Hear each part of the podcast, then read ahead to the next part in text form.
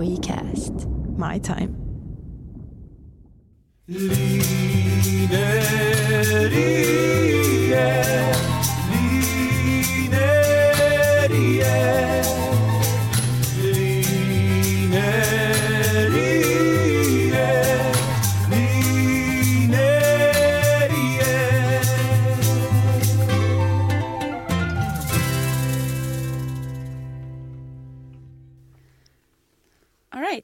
Så välkomna tillbaka till Lineriet. Det här är avsnitt 7. Jag tror att det är avsnitt 7. Om det inte är avsnitt 7 så ber vi om ursäkt för det. Vi har haft en lite längre, eller jag har haft en lite längre sommarpaus. Ber om ursäkt för det. Det skulle vara en ganska kort paus, men den blev en lite längre paus. Han nämligen gifta mig och göra andra dumheter däremellan. Men det är i alla fall jättekul att vara tillbaka i studion. Här, och den här veckan har jag med mig Jennifer Sandström som är en bloggare och är precis som jag svensk, vilket är jätteroligt att jag har min första rikssvenska invandrare. Ursäkta att jag kallar dig invandrare, men det är ju det vad vi är, med som gäst. Och Jennifer kommer från Gällivare från början. Gällivare? Ja. Gällivare? Ja. Gällivare. Mm. Ja. Och du har bott i Finland nu senaste 5 åren? 3, 4 nästan. Lite, ja, så. Man ska avrunda uppåt på allting. Uh-huh. Jag har ju bott här i 10 år till exempel. Ja, 5 då. Okej. Och du har ju en blogg. Och en podd. Ja, främst en blogg kanske. Ja. Och det är ju jennifersandström.se. Yes. Så där får man jättegärna gå in och kika på vad Jennifer pysslar med. Och då tänkte jag lite kolla med dig att hur länge har du bloggat och hur började bloggen? Vad var idén? Rakt in på den frågan liksom. Ja, vi kör där. Alltså jag har egentligen alltid bloggat. Så från början fanns det inte någon idé. Alltså jag började när jag var 14. Då hade man ju inte, då bara liksom gjorde man saker. Alltså, nu ska jag skriva lite här. Det var några som hade börjat blogga. Det här var 2006. Så nu kan ni också räkna ut hur gammal jag är. om ni är nyfikna. Och så jag hade väl skrivit lite innan på LunarStorm. Om du minns LunarStorm? Jag minns LunarStorm. Får jag bara mellanfråga, vad var ditt LunarStorm-namn? För de brukar vara ganska... Jag var en sån där som bytte lite emellan. Men jag har haft turkosrosa. Det har fortfarande en gammal mail som heter. Kanske borde förklara att LunarStorm var på mitten av 2000-talet Sveriges största sociala nätverk. Som hade liksom... Nästan 80% av alla ungdomar och unga vuxna var med i det här. Det fanns inte i Finland? Nej, de hade någonting som hette... Irka eller det hette det. Så de har ju lite det där... Lite samma sak, men de var ju aldrig på LunarStorm så som vi var. Mm. Nej, för jag var helt... Jag var verkligen på LunarStorm. Jag hade sån här profil liksom betalade och höll på. Och så bytte namn, så jag har också hetat Kerstin Jennifer och Jempan och... Ja. Men det var där jag började skriva i den här dagboken liksom. Sen startade jag en bloggspotblogg. Sen blev det en blogg.se och sen började jag hoppa runt på lite olika plattformar tills jag då 2012 startade en helt egen plattform och också flyttade utomlands och det var väl där det började bli lite mer kanske en tanke och faktiskt en nisch för bloggen. Just att bo utomlands, resor och... Men det har alltid varit präglat av mycket vardagsliv och tankar och personliga saker som har hänt genom livet. Men tillbaka lite till LunarStorm, för jag tycker det är lite kul. Även om ni andra kanske inte förstår vad LunarStorm är. Men som svensk så är det alltid ganska roligt att gå tillbaka till LunarStorm. För att jag kan tänka mig att när du säger att det var en pro-användare att du betalade för att få liksom, premium-grejen. Att man kunde koda lite fina extra saker och få olika färger och grejer på sin profil. Men då kan jag också tänka mig att det var en sån som räknade din status. Man kunde få en status hur aktiv och bra LunarStorm man var. Ja just det, man hade någon typ av poäng. Exakt. Och de som var över 500, de var ju verkligen sådär, de älskade LunarStorm på ett sätt som kanske inte alla andra gjorde. Jag var en sån person till exempel.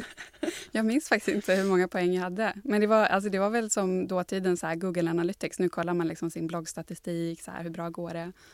Ja, så det började väl då kunde man ju också gå in och titta på vem som hade varit på ens profil. Kommer du ihåg det? Och då kunde man vara så här, jag har glömt allt det här. Typ, Martin var inne och kollade på min profil. Han kanske är kär i mig.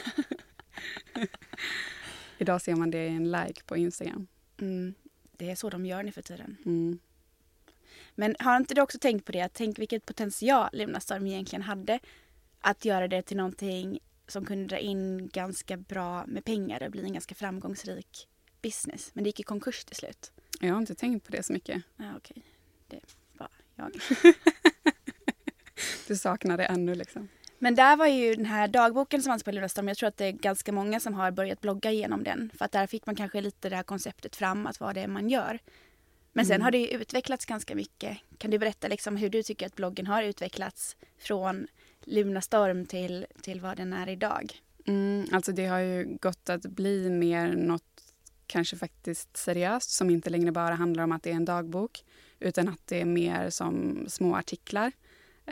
Alltså många blogginlägg som jag också själv läser på andra bloggar är ju likvärdiga med faktiskt artiklar som man kan läsa i tidningar. Alltså det ligger många timmar bakom, det ligger research, det är professionella bilder och så att det är en helt annan nivå på det idag. Trots att det fortfarande ändå finns, alltså jag gillar i min blogg att blanda, att försöka ha lite kvalitativt men ändå blanda in det här väldigt, som jag älskar med bloggandet, att man får göra vad man vill. Man behöver inte förhålla sig till några regler och ramar. Så det blir ju också en del så här spontana vardagsinlägg och liksom bara tankar. Och sen kan det komma ett matigt inlägg med vilket webbhotell ska jag välja. Det var dagens. Ja, igår. Ja, liksom. Igår. Ja. Svag det. Så du tänker liksom också att det kanske gått från att vara just lite mer så här hej allihopa till mer kanske faktiskt som du beskriver det som en artiklar. Och det är det du gör ganska mycket. Ja, och att det kanske finns en längre tanke eller en tanke bakom det, att det är någonting som supportar det man gör. Kanske då om man driver eget så kan ju bloggen liksom supporta att man skriver om ämnen som man också arbetar med, liksom content marketing. Så att det också kan vara ett sätt att få in kunder. Eller att man kanske har en tanke om att ja, men, om 5 år så vill jag göra det här. Och då kan bloggen också vara ett sätt för att liksom öva på att utveckla och kanske hitta folk som är intresserade av det man skriver om. Och hur, för dig har det ju kanske också varit, den har ju förändrats tycker jag ganska mycket. Senast när jag började läsa din blogg så tycker jag att den har förändrats jättemycket. Hur många år pratar vi här? Nu pratar vi kanske 3 år. På 3 år tycker jag den har förändrats. Från början så kanske liksom det var mer, jag tror liksom att det var mer så här mobilbilder och liksom du skrev lite mer resor kanske. Och nu tycker jag att den har blivit, nu är det professionella foton, du har blivit jätteduktig fotograf. Det har verkligen utvecklats jättemycket på de här åren. Och sen tycker jag det är jättekul, som jag också sagt till dig tidigare, att du har fått in mer vardag och personliga saker i det. Jag älskar ju sånt. Ja, det är en svår balans. Men det stämmer nog, för det var 2015 som då grundade jag mitt företag. Men jag var fortfarande anställd, men jag startade upp ett företag för jag började få lite samarbetsförfrågningar. Och sen under 2016 så gjorde jag ett val att liksom gå ner i arbetstid på mitt jobb för att ha mer tid till bloggen. Så då hade jag en dag i veckan som jag la så här helt på bloggen. Och det var ju då som jag började lägga ner mer tid och energi och kanske också lite mer tanke om vad jag ville att bloggen faktiskt skulle vara. Och ja, sen då för 1 år sedan så sa jag upp mig helt. Och nu är ju bloggen... Berätta lite det här jobbet du hade tidigare. Jag går tillbaka lite till det. Mm. Så det här jobbade du ju liksom för ett finskt bolag som jobbar liksom fintech-bolag. Ja. Helt enkelt. Och du hade varit där i kanske 2 år? Ja, det blev 2 år totalt liksom. Ja. Så en dag kom du bara in till din chef sådär typ att nu vill jag gå ner i tid för jag vill satsa på min blogg. Ja, och det som var bra det var att målgruppen på det här företaget det var entreprenörer och egenföretagare. Så att jag hade ju, och då hade jag varit där 1 år när jag fick den här idén. Så då hade jag liksom jobbat mot den målgruppen och kanske då också inspirerat mig själv lite grann till. Men det gjorde också att de var väldigt förstående. Och det här var ju alltså ett startup growth company så att de hade liksom också att så här, de ville supporta någon som ville starta eget. Så det var inga konstigheter. Alltså jag gick först ner till 80% och sen våren efter det till 40%. Och sen kom det en sommar och så fick jag mer smak och så sa jag upp mig. Men är inte det lite allas dröm, tänker jag? Alltså jag tycker i alla fall nu för tiden. Att få säga upp sig. Att få säga upp sig. Alltså det går in och bara så här, nu drar jag min egen grej. Ja. Liksom. Och bara, det är lite powerkänsla på det. Ja, och jag tror väl kanske särskilt om man känner att det är något som gnager och inte känns helt rätt. Att man känner att det är inte här jag borde vara. Eller i Petter Stordalens bok, jag vet inte om du har läst den, Min hemlighet. Men han säger det, att vi säger upp oss för sällan. Mm. Och då kan det ju vara att man säger upp sig för att leta nya möjligheter på andra jobb. Eller då för att göra något eget. Jag håller helt 100% med på det. Jag tror att de flesta människor är för länge på ett företag. Så här. Mm. Och det är ju tryggheten. För det är läskigt att säga upp sig och inte veta. Jag kämpar ju fortfarande med att vart ska jag få pengar från liksom nästa månad? Jag vet inte. Och så skrattar du. Men sen är jag kanske en sån person som också, jag drivs ju av det. Mm. Jag tyckte att det var, när jag var anställd och veta att, jag visste att lönen kommer in oavsett. Alltså det spelar ingen roll vad jag gör. Den där lönen kommer ändå komma in. Det var så det kändes. Det kändes som att, men jag vill jobba för pengarna. Liksom känna att det har någon betydelse. Och jag tror att det är det man får också genom ett företag. Ett så här, man känner att okej, men nu har jag gjort ett jobb och då får jag pengar. Liksom, att man... Och sen också kanske den där känslan att om du faktiskt gör ett helt sjukt bra jobb och du drar in kanske extrema summor pengar till någonting, så gör det till någon annan än till dig själv. Mm. Att även om du då gör ett dåligt jobb eller ett bra jobb, så är det ungefär samma sak som kommer till dig varje månad. Och det kan ju, om man inte har ett bonussystem såklart. Men jag tror att det är det också som många ibland som startar eget företag kan tänka mig. Tänker så. Ja, att man går igång lite på det. Ja. Och för att som anställd så finns det ju alltid ett tak. Du kan bara tjäna ett visst antal pengar. Medan som egenföretagare så kan man ju egentligen tjäna hur mycket som helst. Fast ja, det är ju inte heller säkert att man... Och det är faktiskt inte tanken. Alltså pengar var aldrig anledningen till att jag startade eget. Obviously. Nej, men jag tror inte heller att det är drivkraften för så hemskt många. Jag tror att man måste kanske ha just som du har en passion för någonting. Mm, ja, och där går ju egenföretagande och bloggande lite hand i hand. Alltså det bygger mycket på att man brinner för någonting. Och man gör det egentligen trots att man inte tjänar pengar. Ja, jag läste också en bok nyligen. Framgångsboken. Alexander Perleros, där han har tagit alla sina gäster. Som det är en svensk poddare som intervjuar framgångsrika människor fast i Sverige. Och han har skrivit en bok där han har tagit alla sina gästers liksom, bästa tips. Bland annat Stordalens. Och liksom skrivit ner liksom, hur man ska tänka för att bli framgångsrik. Och då sa han det att en sak som man ska tänka på är att om du skulle ha 1 miljard euro i Finland, så vad skulle du sätta din tid på? Och finns det någonting du kan tänka dig att jobba med och sätta all din tid på gratis, som du skulle göra även hur rik du var, eller ja, att det är det du ska fokusera på, för då är det större sannolikhet att du faktiskt når vad du vill vara. Är det liksom, håller du med om det? Ja. Alltså, ja, precis. Det är också, alltså, jag vet folk som säger så här, fast jag vill inte, du vet, det här är min hobby, jag skulle inte vilja jobba med min hobby för då blir det någonting annat. Och ja, visst, så kan det väl vara, men då kan man ju hitta nya hobbys. Så du känner inte så här ibland att, fan, jag måste blogga idag? Jo. Det händer. Men oftast inte. Och det sa faktiskt min kille till mig när jag var så här, jag gick ju till honom ett tag och var så här, hallå, kan jag bara få se upp mig nu? Och ville liksom ha hans bekräftelse för att man ville inte vara ensam med ett sånt stort beslut. Och så var han lite så här, men typ, okej, men du kanske måste ha lite av en plan, du kanske måste ha lite av en budget och lite så. Och sen sa han också att då måste du tänka på att när bloggen blir ditt jobb så kommer det kanske inte alltid vara roligt. Men att man ska göra det ändå. Mm. Och där är det väl också lite av en balans. Att det kan ju inte gå över till att bara bli tråkigt. För då kommer man ju inte orka hålla på. Men att vissa dagar så är det kanske inte lika kul. Och det är helt okej. Men sen så majoriteten så är det ju faktiskt att man känner att man gillar det man håller på med. Men om det är en sån här dag där du är sådär att okej, fan, vi måste sluta svära. Om det är en dag där du känner att jag skulle inte vilja blogga idag. Gör du den då eller skippar du det bara? Eller hur tänker du? Ibland kan jag skippa det. Alltså jag har som mål att blogga nu varje dag. Men jag har också så många utkast som är lite så här halvklara. Vissa är mer klara, vissa är mindre klara. Så jag kan ibland bara plocka ett inlägg som känns passande för då. Och liksom skriva klart det och publicera det. Så att då är tröskeln lite lägre. Att man kan ta någonting färdigt. Så det är också min strategi. Så fort jag får en idé i huvudet så skriver jag. Jag kan sitta och göra någonting annat. Men om det kommer en idé till ett blogginlägg så skriver jag ner det. Liksom, och börjar skriva på inlägget. Och sen kan jag spara det som ett utkast till en sämre dag. Så vad är liksom dina tips då? För jag tror att det är ganska många. Eller jag pratar ganska ofta med människor i min omkrets. Som alla är så här, vad är meningen med livet? Borde man bara säga upp sig och satsa på sin egen grej. Så vad är dina tips till dem? Vad skulle liksom dina 5 tips vara? Det är att starta upp på sidan om först. Om man inte har möjlighet att gå ner i tid, för det är faktiskt inte alla som har, så kan man ändå börja skissa och spåna på det som man vill göra vid sidan om. Och sen har man möjlighet att gå ner i tid, så tycker jag att det absolut är bra. Först så kände jag mig så här att det var lite fegt, så här, men jag vågar inte ta i typ hela steget och bara säga upp mig. Kanske mer wise. Alltså. Ja, och det är det som folk också har sagt till mig och som jag insett i efterhand att det är det bästa man kan göra, liksom, att så här, små steg. För då har man inte heller samma stress och press i början att faktiskt tjäna pengar från dag 1. För det är det få som gör.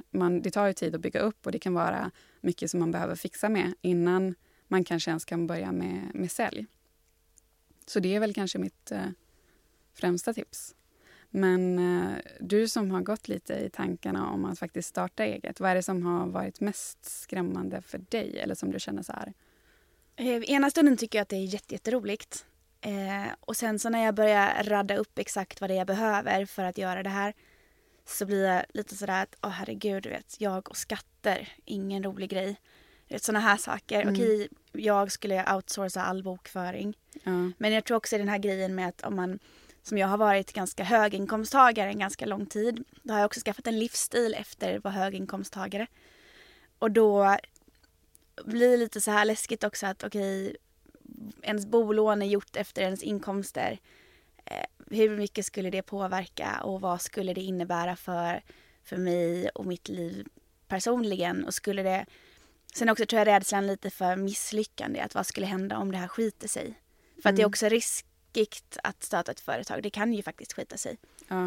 Ja, och jag förstår det där med ekonomin och jag tror att det kan vara bra att fundera igenom. Och sen tror jag att det man kanske landar i är att det är okej att jag nu kanske under en period faktiskt tjänar lite mindre. Och att jag bara täcker mina kostnader och kanske drar ner på sånt som man har vant sig med lite lyx. Typ att det är okej att dra ner på det. För jag ska faktiskt så här, följa den här drömmen som jag har haft. Exakt. Och att det kan vara värt det. Så att det är en uppoffring som man är villig att ta. Sen skulle jag också säga att om man börjar få de här företagstankarna medan man är anställd, så börja spara pengar. Och fördela lite av de pengarna man är van att spendera istället till ett sparkonto som kan vara för att starta upp företaget. Okej, så det kan vara bra att ha en buffert. Liksom. Det är vad jag tänker. Mm. Ja. Okay. Och rädslan för att misslyckas. Ja, nej men, alltså, vad är det värsta som kan hända? Ja, konkurs. Kronofogden. I don't know. Ja, men så, alltså, det beror på vad man ska starta. Om man behöver göra investeringar, visst, då kan det ju vara en risk. Ja, det behöver jag inte. Nej, då har du inte så mycket att förlora. Alltså din konkurs, det kommer inte... Nej. Det innebär att du kanske får ta ett jobb. Ja, och det är ju kanske inte så farligt. Nej, och då har du testat och då vet du och kanske lärde du dig någonting. Mm. Och tänk så går det jättebra. Ja, alltså det är ju också det att det kan faktiskt verkligen göra det. Och det är det som kanske är lite så här... Men samtidigt som jag tänker lite så här, så blir inspirerad av dig då, att när du säger så här, gå ner i tid. Så tycker jag att liksom så här, för mig just nu som kanske säger att det är min första dag arbetslös. Woho! Grattis! Men jag har ändå liksom allting covered en ganska lång tid. Mm. Så det är egentligen ett perfekt tillfälle att starta upp ett företag. Och samtidigt är man lite så här, är man dum som inte gör det, eller är man liksom, borde man bara så småningom hoppa på ett projekt man diggar och sen göra det lite vid sidan av, att man kanske tar ett projekt istället. Mm. Och sen gör man det, sitt egen grej, som ett annat projekt. Att man har 2 saker, ett där man är lite då anställd och ett där man gör sin egen grej. Så att man kanske då inte tar alla risker på en gång. Ja, men det är väl också en jättebra idé. Alltså om man hittar en grej som också kanske är lite på deltid, så skulle jag säga att ja, varför inte? Och så här, det finns där är också, man får bestämma själv. Man får vara lite anställd, lite företagare. Det är ingen annan som bestämmer. Men hur var det liksom, du kommer ju från en familj, har jag läst, som jobbar också, kommer jobba statligt. Mm. Och det är jag också, eller min mamma kommunalt. Och där har jag alltid upplevt att ett fast jobb det är liksom lite meningen med livet. Eller inte meningen med livet, men det är liksom viktigt. Ja, jag kan ju vara lite så här att jag förstår inte riktigt varför de inte har gjort någonting annat. Och jag får ju panik av alltså att jobba statligt eller kommunalt. Det är nog det sista jag skulle göra. Alltså jag kan få lite så här klaustrofobiska känslor att jag tror inte jag skulle klara mig länge på en sån arbetsplats. Liksom för att jag är van att ifrågasätta och liksom så. Så jag tror jag trivs, alltså generellt stora företag är lite så här, jag tycker det är lite skrämmande. Men visst, jag vet inte, jag har väl kanske, det har också kanske tagit lite längre tid för dem att faktiskt supporta mig. Jag vet när jag droppade det första gången så var jag ju så här, pappa han sa liksom att ja men tänk på pensionen, han är så här ekonom. Mm. Och så mamma då som jobbar med något annat, det första hon sa då var du måste tänka på din sjukpenninggrundade inkomst. Och man bara, vänta, vad då? Och så liksom, du vet, hon pratar på en halvtimme och man bara, ja det kanske man måste göra, men vad då ska jag tänka på den hela livet? Och tänka på att jag ska ha en inkomst för att jag ska bli pensionär. Och sen så, nu pensionssparar jag ändå som egenföretagare så att det är inte som att pensionspengarna försvinner. Nej, du bara vet vad du sparar dem istället för att... Ja, istället för att det sker automatiskt. Exakt. Men det är lite sådana grejer man får från föräldrarna och som kanske är så här, ja men ska du verkligen liksom, ja men tänk nu. Och sen när de då inser att det kanske faktiskt, typ att det här är min mening med livet, så tror jag att de kanske inte direkt men efter ett tag kan förstå och faktiskt vara stöttande. Och när de ser att det faktiskt går.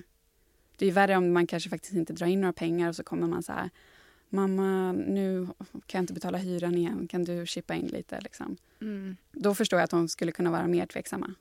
Mm. Det kan jag också förstå.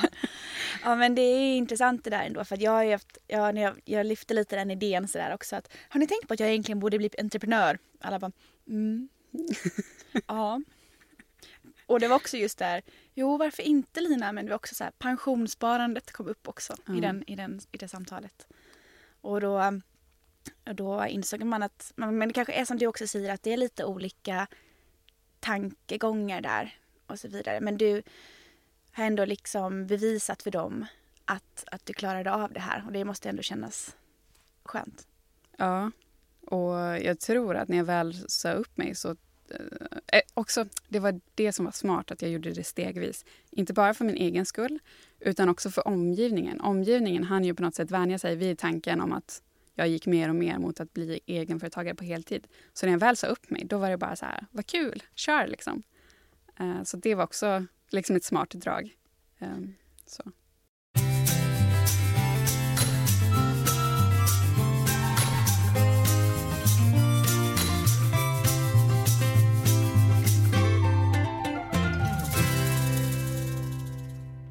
Du har ju en sambo som är finsk, som vi kallar Mumin.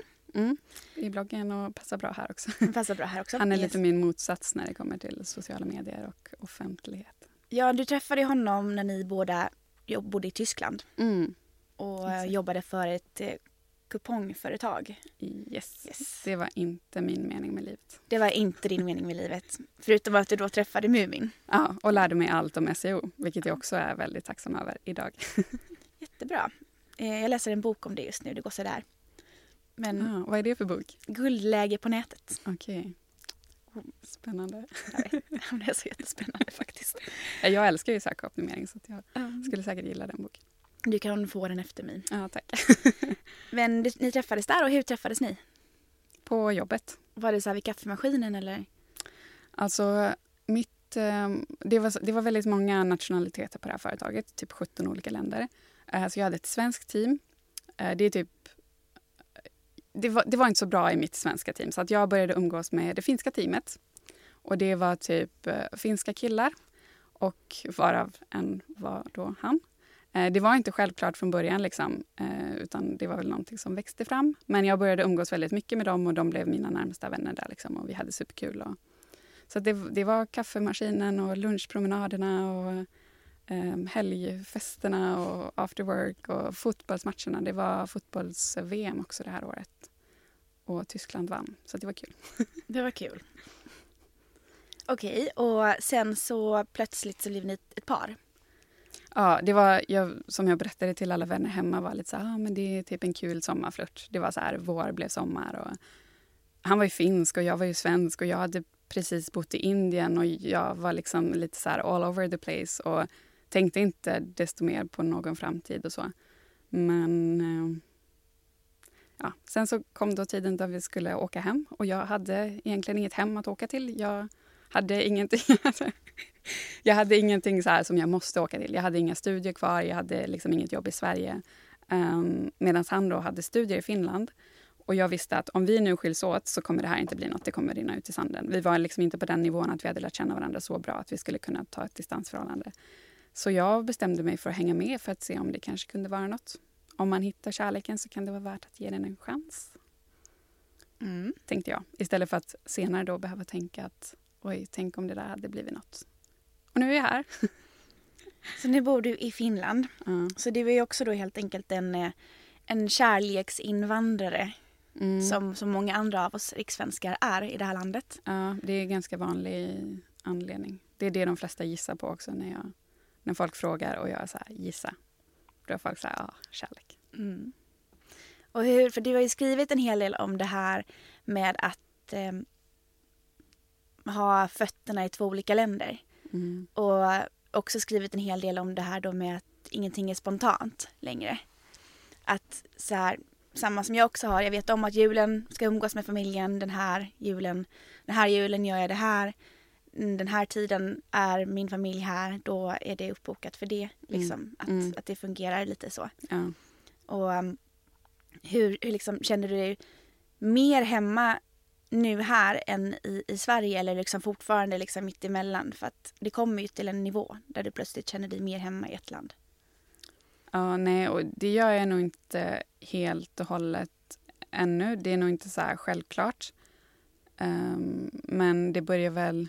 Alltså jag har ju insett att det tar ju tid. Och det är väl kanske nu som jag börjar känna mig åtminstone lite mer hemma. Sen har jag inget självklart hemma i Sverige för att uppvuxen i Gällivare i Lappland. Men har idag halva familjen i Göteborg. Jag har många vänner i Stockholm. Jag har själv pluggat i Jönköping. Och när jag tänker på liksom hemma så är det inte heller som att Gällivare direkt är en sån här, det är mitt hemma, utan Göteborg är kanske lika hemma trots att jag bara har bott ett halvår där själv. Så att jag är väl lite så här, lite splittrad i det och har inget självklart hemma. Så att nu är väl kanske det här lika mycket hemma som mina andra städer. Själv har ju varit här lite längre än dig. Jag kommer ihåg att jag tänkte ganska mycket så här som du gör. Mm. Vid just den här tidperioden. För det är man lite så här, ska man bo kvar? Ska man vidare? Vad ska man göra? Ja. Sen kommer det ungefär, när det är 5 år ungefär, som du börjar sluta skämmas över att du inte kan finska. Skönt. Det är sådär, skitsamma. 2 är det här att du plötsligt börjar kulturkrocka med ditt hemland. Mm. Känner du att du har börjat göra det än? Alltså, ja, för att jag har ju varit utomlands nu sedan 2012 egentligen. Och hemma ett par svängar emellan. Men, alltså, ja, fast ja. Men det har jag kanske alltid lite känt, för att jag lämnade Gällivare 2010. Och för varje gång man kom och hälsade på där efteråt, först var det ju kanske 3 gånger per år, eller 3-4. Och sen blev det 2 gånger per år och sen blev det 1 gång per år. Och för varje gång så har man känt sig lite mer som att gud, jag passar liksom inte in. Vi pratar inte samma språk. Jag har väl inte riktigt känt så med hela Sverige. Men det kanske kommer då. Ja, det kommer. Hur hanterar man det? Nej, men man blir lite paff sådär. Det att man står i kassan i Ica och så ska man handla middag för kvällen. Och så plötsligt börjar hon i kassan prata med en. Och så där, ska du äta tacos ikväll? Och man bara så här, varför pratar du med mig? Det är så konstigt. Och sen mamma bara, ja, vi ska äta tacos ikväll. Och det blir vi har en ny sås här från Santa Maria. Och man bara, varför pratar de med varandra? Eller när man går i någon så här toalett på en bensinmack. Och damen bredvid är så här, tvålen är slut, men här finns mer tvål till dig. Och vi känner inte varandra, varför pratar du med mig? Mycket sånt kan det vara. Men, och du känner inte då att, jag saknar det här? Nej, det jag saknar mest är att kunna tjuvlyssna på folk. Ja. Men det är den här bristen på finska. Så. För det tycker jag jättemycket om. Ja, jag också. Det är också lite av mitt största problem just nu. Exakt. Nej, men du vet, man sitter där liksom i en buss och de börjar snacka om någonting och de börjar nästan slåss. Och man bara, jag förstår inte vad ni säger. Okej, jag förstod någonting där. Okej, det var ölen. Okej, någonting med Lisa. Vem är Lisa? Och det är då man så här vill till grannen bredvid bara, du kan översätta? Exakt. Eller så att det ska finnas en app som är typ Google Translate som lyssnar på det. Fast det kanske är lite svårt om de skriker på varandra. Ja, ja, för det finns ju att man kan spela in och så översätts det. Ja. Men det kanske vore... Kanske lite för långt att ta det steget. Ja, eller så får man då lära sig finska. Mm, ja, det är ju den aspekten också. Men jag känner faktiskt igen det här som du säger. Eller jag har varit lite... För jag börjar känna lite så här, men ska vi bo i Finland nu? Borde vi bo lite i Sverige? Ska vi bo någon annanstans? Och sen tror jag att jag också är lite rädd för den här, att man ska komma till det steget där man är så här, nej men nu är jag så hemma i Finland att jag kan nog inte flytta härifrån. Ja. Och du kommer dit. Och det känns ju lite, alltså att, för det är lite det man vill. Man vill så här rota sig och få så här att det ska kännas hemma. Men samtidigt som att då blir det ju ännu svårare att flytta om man vill flytta. Ja, men hur skulle liksom Mumin se på att flytta till Sverige? Jo, men det är han öppen för. Alltså det var bara typ, jag kan ju få lite så här spontana infall. Mycket jag har gjort i mitt liv har varit ganska spontant. Och så att jag kan bli så här, vi måste flytta till Sverige nu. Liksom, vi flyttar januari. Jag börjar kolla lägenhet. Och så inser man då att ja, man delar faktiskt livet med någon som kanske också ska ha en saying om det här. Så jag sa för någon dag sedan att ja, kan inte vi flytta till Sverige? Och så var han så här, jo, fast inte riktigt just nu. Så att det finns ju lite så här på... Och det är väl kanske för att jag har varit just nu i en sån period där jag är lite så här... Ska jag aldrig få bo nära mina föräldrar? Ska jag aldrig kunna ta tåget till mina kompisar? Jag har lite utspridda vänner också runt om i Sverige. Och där man blir så här, jag vill ju det. Och sen då, alltså, jag vet inte, om jag flyttar till Sverige så kan jag mycket väl känna att det här var inte så nice. Nej, och sen eftersom du är från Gällivare, jag är från Värnamo. Mm. Jag känner ju inte att jag vill flytta till Värnamo. Jag vet inte om du känner att du vill flytta till Gällivare om du flyttar tillbaka till Sverige. Nej, utan det har varit typ Stockholm eller Göteborg. För det är ju väldigt mysigt att vara där några dagar, en vecka. Ja. Men sen så... På rätt tidpunkt på året. På rätt tidpunkt, ja exakt. Och när alla ens kompisar är hemma. Men sen inser man att det är ganska många som bor på andra ställen. Det är för tiden av ens vänner. De kan hamna till huvudstäderna, utomlands. Och det här som är på julen när alla är hemma, det finns inte. Nej. Man bara tror det. En liten stund. Så, ja, det är väl lite det. Men det är väl lite var är gräset grönare. Och så är det ju. Att där du vattnar det. Det är ju det, där du vattnar det. Ja, så klyschigt. Mm. Nextory. Ja. Använder du också, eller hur? Älskar Nextory. Gud vad sponsrat det här lät. Ja, jag vet. Men det är ju det. Det är faktiskt sponsrat av Nextory. Så den här podden är faktiskt ett samarbete med Nextory. Och Nextory är en app som du laddar ner till din telefon. Där du kan lyssna på ljudböcker eller läsa e-böcker. Mycket enkelt, mycket smidigt. Och för mig är de här typen av ljudboksappar fantastiska. För exempel om man reser mycket. Till exempel jag var i USA 3 veckor i somras. Då kan ju inte du fylla halva din väska med böcker. Fast du tänkte läsa 10-20 böcker så kan du inte det. För det är ju bara böcker du släpper med dig. Och fördelen med det här är att du har ett helt bibliotek med dig på resan. Där du kan liksom läsa, lyssna på precis vad du vill och suger boken. Så det är bara att byta till en annan. Mm. Och det är så smidigt. Och jag har bland annat läst Alex Schulmans Glöm mig i somras. Har du läst den? Jag har inte läst den, nej. Okej. Rekommenderar du? Jag tycker den faktiskt var jättebra. Jag tycker inte om den här Spring över en sommaräng-boken som han har skrivit. Men Glöm mig tycker jag jättemycket om. Som handlar om hans alkoholiserade mamma. Och, men du har inte lyssnat på boken utan du har läst den? Jag har faktiskt lyssnat på den. Okej. Och det var bra uppläsare? Alexander Schulman. Ja, det han läste upp. Okej, ja, men då brukar det ofta bli bra. Ja, och det var bra. Och sen har jag även läst Omgiven av idioter. Aha. Har du det? Nej, men jag har läst en intressant artikel som kritiserar den boken väldigt hårt. Okej, men i alla fall. Nu kan du få prova på Nextory i 30 dagar om du använder koden LINA. Och Nextory finns nu både i Finland och i Sverige. Så jag tycker absolut att man ska gå och ladda ner Nextory och använda koden LINA.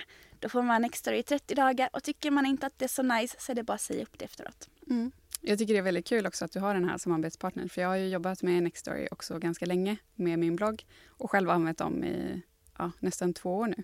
Så jag kan också ge ett boktips. Jag lyssnar just nu på Högre än alla himlar.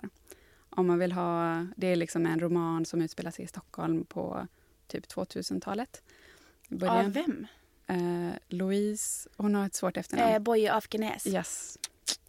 Och det är en lång bok, så om man vill ha lång lyssning så kan jag rekommendera. Jag är superinne i den just nu. Och den är bra. Ja, riktigt bra uppläsare. Bra, tack. Bra tips.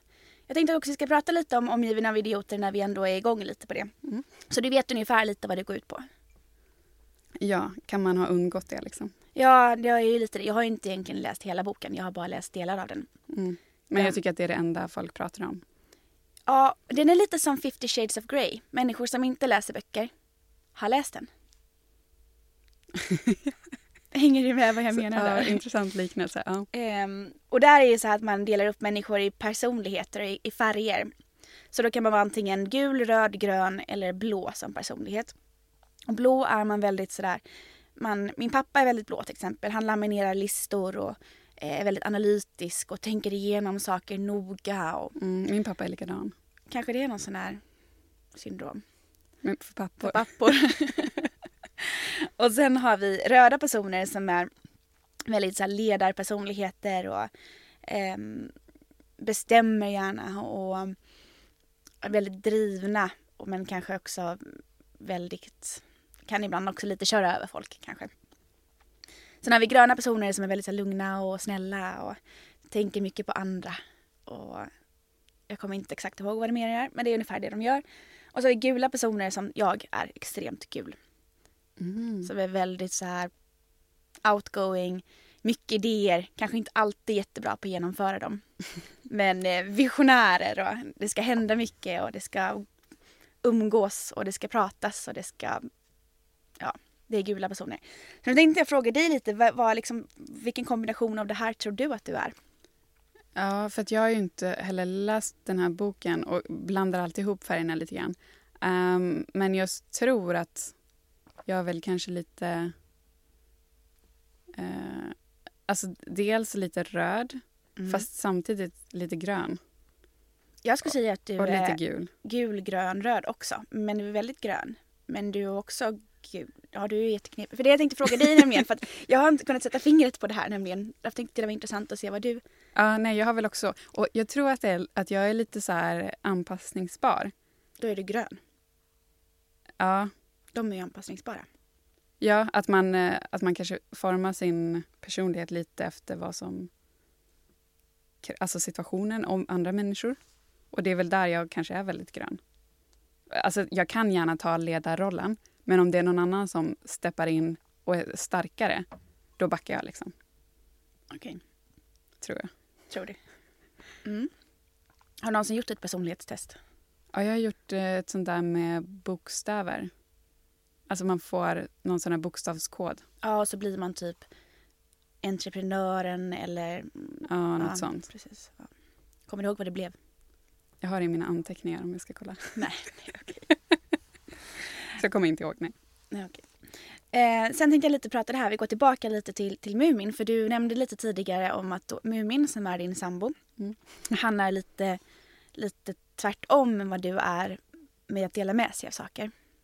Yes. Kan du berätta lite hur det fungerar? Men det fungerar bra. Man lär ju sig. Alltså jag har blivit duktig på att ta bilder där han inte syns i bild eller där han syns lite diskret. Alltså han är också kanske, det blir på något sätt ett kompromissande. Han kan vara lite så här, måste du visa vårt hem på Insta-stories? Och så kanske jag... Då kompromissar vi genom att jag kanske bara visar en liten del och så behöver jag inte visa allt och ha en sån här house tour som jag lägger ut på YouTube liksom. Och jag tror att vi har lyckats kanske möta varandra ganska bra. Att jag förstår hans perspektiv och han förstår mitt perspektiv. Så jag har aldrig riktigt sett det som ett problem. Utan ibland kan det faktiskt vara ganska skönt att han inte har samma behov av attention som jag har på nätet. Okej. Men hur tänker du själv då? För att det är väldigt många som ofta frågar när man bloggar om gränsen, vad som är privat och vad som är personligt. Att hur tänker du, hur mycket du delar med dig av? Var är din gräns? Ja, men det är väl ofta någonstans vart det går ut också över andra människor. Så att jag hade kanske kunnat skriva mer öppet om ifall vi bråkar eller ifall liksom vi har så här olika åsikter. Men då kanske jag typ inte skriver lika mycket om det för att det också handlar om någon annan som då inte har valt att synas på nätet. Sen kan han tycka att det är okej att jag delar med mig av saker så länge han inte behöver vara med på bild eller i namn. För han vill inte kunna bli hittad. Alltså det är mer den. Han vill vara liksom osynlig för internet. Men så han vill inte att någon ska googla och så kommer det upp liksom 40 000 bilder på honom. Ja, ja. Från min blogg. Från din blogg. Liksom. Ja. Men sen, alltså, ja, jag tycker väl så här att det kommer ganska naturligt. Typ så här, jag har inte skrivit mycket om mina föräldrars skilsmässa. För det var något som, även om det berörde mig, så rörde det också liksom dem väldigt mycket. Så första gången jag nämnde det var nu för någon vecka sedan i så här typ en mening. Jag visste inte ens att de var skilda. Nej, för det är inget jag har skrivit om liksom. Sen man kan ju kanske förstå det för att jag har hälsat på min mamma i Göteborg och min pappa i Gällivare. Men det är kanske inte alltid helt obvious. Jag har aldrig reflekterat över det där. Nej, och jag har kanske inte lagt så mycket. Men det har varit en sån sak som... Men hade de varit skilda länge? Sen 2012. Så alltså, det har ändå hänt i min blogg, okay. I mitt bloggliv liksom. Men jag har inte... Alltså det blir en sån sak som man väljer då att inte helt enkelt skriva så mycket om. Och kanske samma att jag har vissa händelser som jag kanske skulle kunna skriva om. Men då det rör någon annan person så känns det som att... Nej. Och ibland hittar man ju sätt att skriva om det. Eller kanske några år senare när såren har läkt. Och det är inte längre det man kan koppla det till vem det var och liksom så. Ja, jo, det är ju det som är lite knepigt. Kan jag också tycka. Mm. Men det är liksom någonting som du... Känner du liksom att även om det inte rör andra utan bara dig själv, håller du tillbaka på vissa områden då också? Ja, nej. Det var som när du innan den här poddintervjun nu frågade mig att är det någonting du inte vill prata om? Mm. Så tänkte jag så här, gud shit, bara, vänta, vad ska hon nu fråga? Är det någonting jag borde säga? Så är det så här, nej.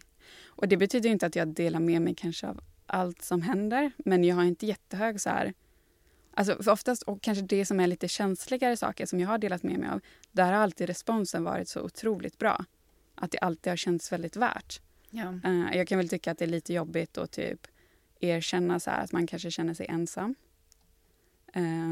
men så, och så skriver man om det och så får man liksom så här, gud vad jag känner igen mig och jag känner också så här, och så kanske att man på något sätt också kan få, när man får också distans till det, att jag känner ju inte så här jämnt liksom. Som när jag skrev det här inlägget om att vara lite splittrad så här mellan två länder. Jag känner ju inte så jämnt. Och att jag kanske också, du vet, kan ta lite distans till det. Att det här är en känsla nu. Och jag skriver om den nu, för då blir det också ett bra inlägg. Och det är många som känner igen sig. Men imorgon kanske jag inte känner så. Och typ att jag kan skriva ett inlägg om att vara deppig. Så här nedstämd, inte liksom deprimerad, men att man så här har lite ångest och så. Och... Sen nästa dag så är det borta för att det är så liksom vanliga människor fungerar. Och så hör någon av sig och bara så här, gud hur mår du? Och man bara, vänta, va? Vadå, jag mår bra? Ja. Och det är kanske inte lika uppenbart för alla alltid då att... ja, du vet, man kan ju läsa ett blogginlägg en vecka senare. Ja. Och då kan jag ha gått vidare. Liksom. Ja, jag kan ibland blogga jättedeppigt. Så här, PMS. Och jag fattar aldrig att jag har PMS. För jag har det bara en dag och jag förstår inte det. Så jag kan vara så här jättedeprimerad en dag och skriva världens deppigaste inlägg om att livet suger. Och sen dagen efter så att, vad hände? Ja, men min PMS är också hemsk och då är verkligen allt svart liksom. Men jag har lärt mig att börja så här se de mönstren nu. Okay. Och det är väldigt skönt. Ja, det är konstigt det, för jag har lärt mig nu. Mm. Alltså vid 29 års ålder att aha, när jag är deppig en dag, det är liksom inte mitt fel. Helt normalt. Nej, helt normalt. Även om det är hemskt. Det är hemskt. Mm. Ja. Nej, fy. Usch, ja. Nu tänkte om, det finns ju de som har flera veckor. Så här, 2 veckors PMS. Och sen när man, då hade jag ju inte liksom, det hade inte gått. Nej, det är ju nog tufft. Och då ska man väl egentligen söka hjälp. Det ska man. Det finns ju mediciner och så. Ja, som gör en lite mer stabil. Kanske. Ja. Okej, men så om du typ om du skulle få barn i framtiden, hur tänker du där då? Generellt eller med PMS? Eller? Nej, liksom just det, vi glömde säga det, att vi går tillbaka till den här privata biten. Aha, ja. Tänker du göra en Blondinbella och inte visa ansikten? Tänker du liksom inte nämna dem alls? Eller tänker du vara... de skulle nog få vara med ganska mycket. De har ju ingen egen vilja. Nej, och Mumin ska vara okej med det. Ja, just det. Ja, vi får se vad han säger. Vi har faktiskt inte pratat om den här aspekten. Men jag skulle kanske ha med dem på bild, men lite sådär, kanske inte överexponerat. Nej. Och du kanske inte skulle berätta om typ Hans blev slagen i skolan idag för att Hans har jättestor näsa. Liksom. Det kanske inte du skulle skriva. Nej, det skulle jag nog inte. Nej, för det skulle Hans kunna bli ledsen över att då behöva läsa typ. Bara, mamma, varför skrev de mig på internet? Exakt. Ja. Nej, man skulle nog hitta en naturlig balans där också. Okay. Tror jag. Ja, men man får väl lösa det på något sätt. Mm. Alla gör det på lite olika sätt. Ja, och så länge det känns bra. Alltså det ska ju kännas bra i ens egna mage liksom. Ja.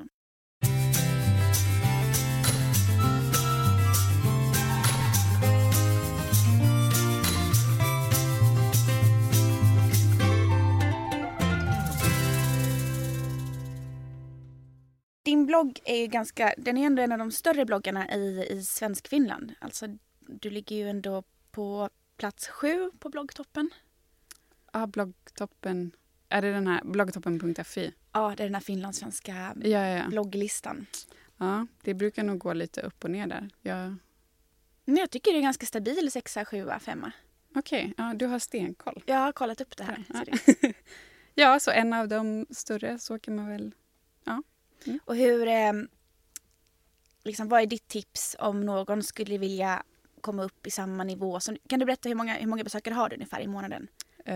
17 till 20 000 unika. Mm. Så om man vill komma upp i samma nivå, då kan man anlita mig som bloggcoach. Ah, så det där kom säljet. Och om man vill anlita dig som bloggcoach, vad gör man då? Ja, då kan man mejla mig och så kan vi helt enkelt gå igenom och ge alla mina bästa tips. Okej. Face to face. Också en personlig analys av vad som gör just din blogg bra. Och liksom, lite så vad just du ska tänka på. Men annars, vad ska man... Alltså, jag skulle nog säga att det främsta tipset är att ta din blogg seriöst och lägg ner tid. Alltså, det krävs tid. Du kan inte bara sitta och tänka att jag skulle vilja få många läsare. Och så kanske du inte ens avsätter tid för att faktiskt blogga eller kanske läsa på om sökoptimering, kanske engagera dig i något nätverk, kanske läsa andra bloggar, googla så marknadsför du din blogg. Då dyker säkert mitt inlägg också upp. Ja, för att det gör det faktiskt. Det finns vissa saker ibland som jag googlar och så dyker dina inlägg upp. Ja. Så det händer. Det är sökoptimering. Mm. Och det är också en källa till trafik och nya läsare. Och, ja. Men... Ja, men jag, alltså egentligen tid. Alltså, och det är väl så med allt. Du vet, folk som vill skriva böcker eller vad mer vill man göra? Kanske, vad kan man ha för intressen? Någonting som man känner att men det här skulle jag vilja bli bättre på. Eller varför blir inte jag intervjuad i en morgonsoffa om det här? Ja, men lägg ner mer tid på det. Bli bättre. Liksom, läs på hur ska man och utvecklas. Investera i det. Inte bara tid, kanske också pengar. Mm. Det finns ju olika sätt man kan göra det på. Man kan köpa en bok som andra bloggare har skrivit eller om det och läsa på och verkligen lära sig. Förutom att du är min första svenska gäst så är du också min första gäst som bor i Esbo. Yay! Så nu får du representera Esbo lite här, tänkte jag. Så vad är ditt bästa tips till Esbo? Du bor alltså i... Otnäs. Hagalund. Mm. Mitt bästa tips. Ja. Hur upplever man Hagalund enligt Jennifer Sandström? Just nu kanske inte så bra för det är typ en byggarbetsplats. Ja. Det byggs väldigt mycket just i centrum liksom. Alltså jag tycker att om man ska bo i Esbo då ska man bo så nära Helsingfors som möjligt liksom. Okay. Så Hagalund är väldigt bra ur den aspekten. Sen är det nice att det är nära havet så man kan ju alltid promenera längs havet. Men faktiskt om man nu vill så här, om man kanske då bor i Helsingfors och kanske inte har varit i Esbo på länge. Esbo är så stort så det känns konstigt att prata om Esbo som en stad. Jag tycker det är jättemärkligt. Men då tycker jag att man faktiskt ska åka till Otnäs och spana in vad de har gjort på Aalto-universitetet. För de har gjort det asnice där. Med så här nya kaféer och det är egentligen ganska studentigt. Men jag var så här, wow, typ. Det kändes lite som att vara i en annan stad. Så okej, Otnäs har blivit till en annan stad. Bra tips. Ja. Och om du vill ge ett Helsingfors tips då? Vad tycker du man ska göra i Helsingfors? Ett tips. Okej, ge 3. Men, nej. Jag håller faktiskt på att skriva en guide om Helsingfors, men jag har bara publicerat ett inlägg än så länge. Men nej, vad svårt. Kanske, nej, jag vet inte. Vad är ditt bästa Helsingfors-tips? Jag skulle säga typ alla Seapool eller Löyly. Som att gå typ och simma. Jag tycker att om man kommer utifrån, alltså om man inte har upplevt Finland, så tycker jag att Löyly är skitbra. Mm. Liksom att det är lite så här finskt fast ändå lite uppdaterat. Alltså så här, inte riktigt så här super basic, utan det känns ju som en lite lyxig variant. Okej. Okay. Men annars så tycker jag att det bästa med Helsingfors är att det är så mycket vatten och att det är ganska nice att bara promenera runt typ vid havet. Jag tycker liksom den största skillnaden är på Stockholm och Helsingfors. Så här, som städer, personer och människorna, invånare. Vad tycker du är liksom det som är? Att det är mer down to earth i Helsingfors. I know. Och det är det jag älskar. Jag med. Alltså jag känner mig aldrig så ful som när jag åker till Stockholm. Jag vet. Jag har exakt samma sak. Jag kan komma dit och vara på flygplatsen och tycka att jag är så snygg idag. Och så landar jag och säger så här, oj. Och sen kan jag också tänka då att de flesta klär sig faktiskt likadant i Stockholm. Ja, verkligen. Det är så här, man ser trender liksom direkt eftersom alla ser ut så. Och alla är väldigt tipptopp. Så att därför gillar jag att bo i Finland också. För att jag behöver inte gå runt och fokusera på mitt utseende hela tiden. Nej, jag håller med. Jag tror att vi ska börja lite avsluta det här. Men jag tänkte fråga dig om det är någonting du vill rekommendera. Om du tycker det är någonting som vi har lite missat. Kanske att jag inte bara jobbar som bloggare, och det är väl kanske också ett tips om man vill driva sin blogg som ett företag, att man också kan göra annat. Så jag frilansar som marknadsförare och liksom, ja, har inkomst från olika platser, så jag lever ju inte enbart på bloggen. Så det är också kanske ett tips då att ha inte alla potatisar i en påse. Ja, precis. Så din största inkomst kommer ifrån? Bloggen ändå, eller det är typ 60-40 frilansande och 60 bloggen, 40 frilansande. Men och finns det någonting du vill rekommendera? Att upptäcka platser närmare. Res till en ny stad i ditt egna land. Res och upptäck en plats i Finland. Är det här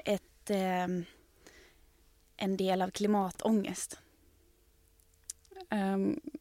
Ja, eller bara så, ja, alltså, det är klimatångest eller att vara klimatsmart. Kan man väl säga liksom. Men jag tycker också att jag själv börjat upptäcka att det finns så många fina platser väldigt nära som man inte har besökt. Och det är lite synd. Alltså Tammerfors, supernice stad. Åbo också fint. Vasa, härligt, vackert. Savonlinna, Nyslott, jag var där i somras. Det var också så här mysigt. Och jag tycker att det är kul att liksom se mer av de här, av sitt egna land. Nu sa du egna land, så det är bra. Det betyder att du är väl integrerad. Det är också, jag känner att jag pratar mot en finsk publik. Ja, det gör du faktiskt. Okej, men tack för det här. Det blev lite, men en liten mix av lite allt möjligt. Lite fnissigt kanske vi var. Men jag hoppas att folk överlevde och att de fick bra tips om hur man går in på sitt jobb och säger hej och startar eget och uppfyller och gör det bästa av sig själv helt enkelt. Mm. Och det tycker jag i alla fall var väldigt kul att ha det här, och jag har lärt mig jättemycket som jag tänker ta till mig nu när jag ska fundera vad jag ska göra med mitt liv. Ja, det är så spännande. Och tusen tack för att jag fick vara med. Jag undrar fortfarande lite hur det gick till i och med att jag inte är finlandssvensk, och ja, man brukar ju inte, eller jag vet inte om någon ser på sig själv som framgångsrik, men jag kände väl lite så här. För att du har lyckats med det du gör och du bygger någonting och det är en stor inspiration för många människor. Och det tycker jag var framgångsrik. Är. Så. Fint sagt. Men nej, jag känner mig i alla fall väldigt ärad. Ja, du är inte finlandssvensk, så jag glömde säga rocksprestationen, men det gör ingenting. Jag tänker att vi löser det. Det kanske framgick. Ja, det kanske gjorde det. Tusen tack i alla fall för att du var här, och den här podden sponsras i samarbete, eller är i samarbete med Nextory. Lineriet, lineriet.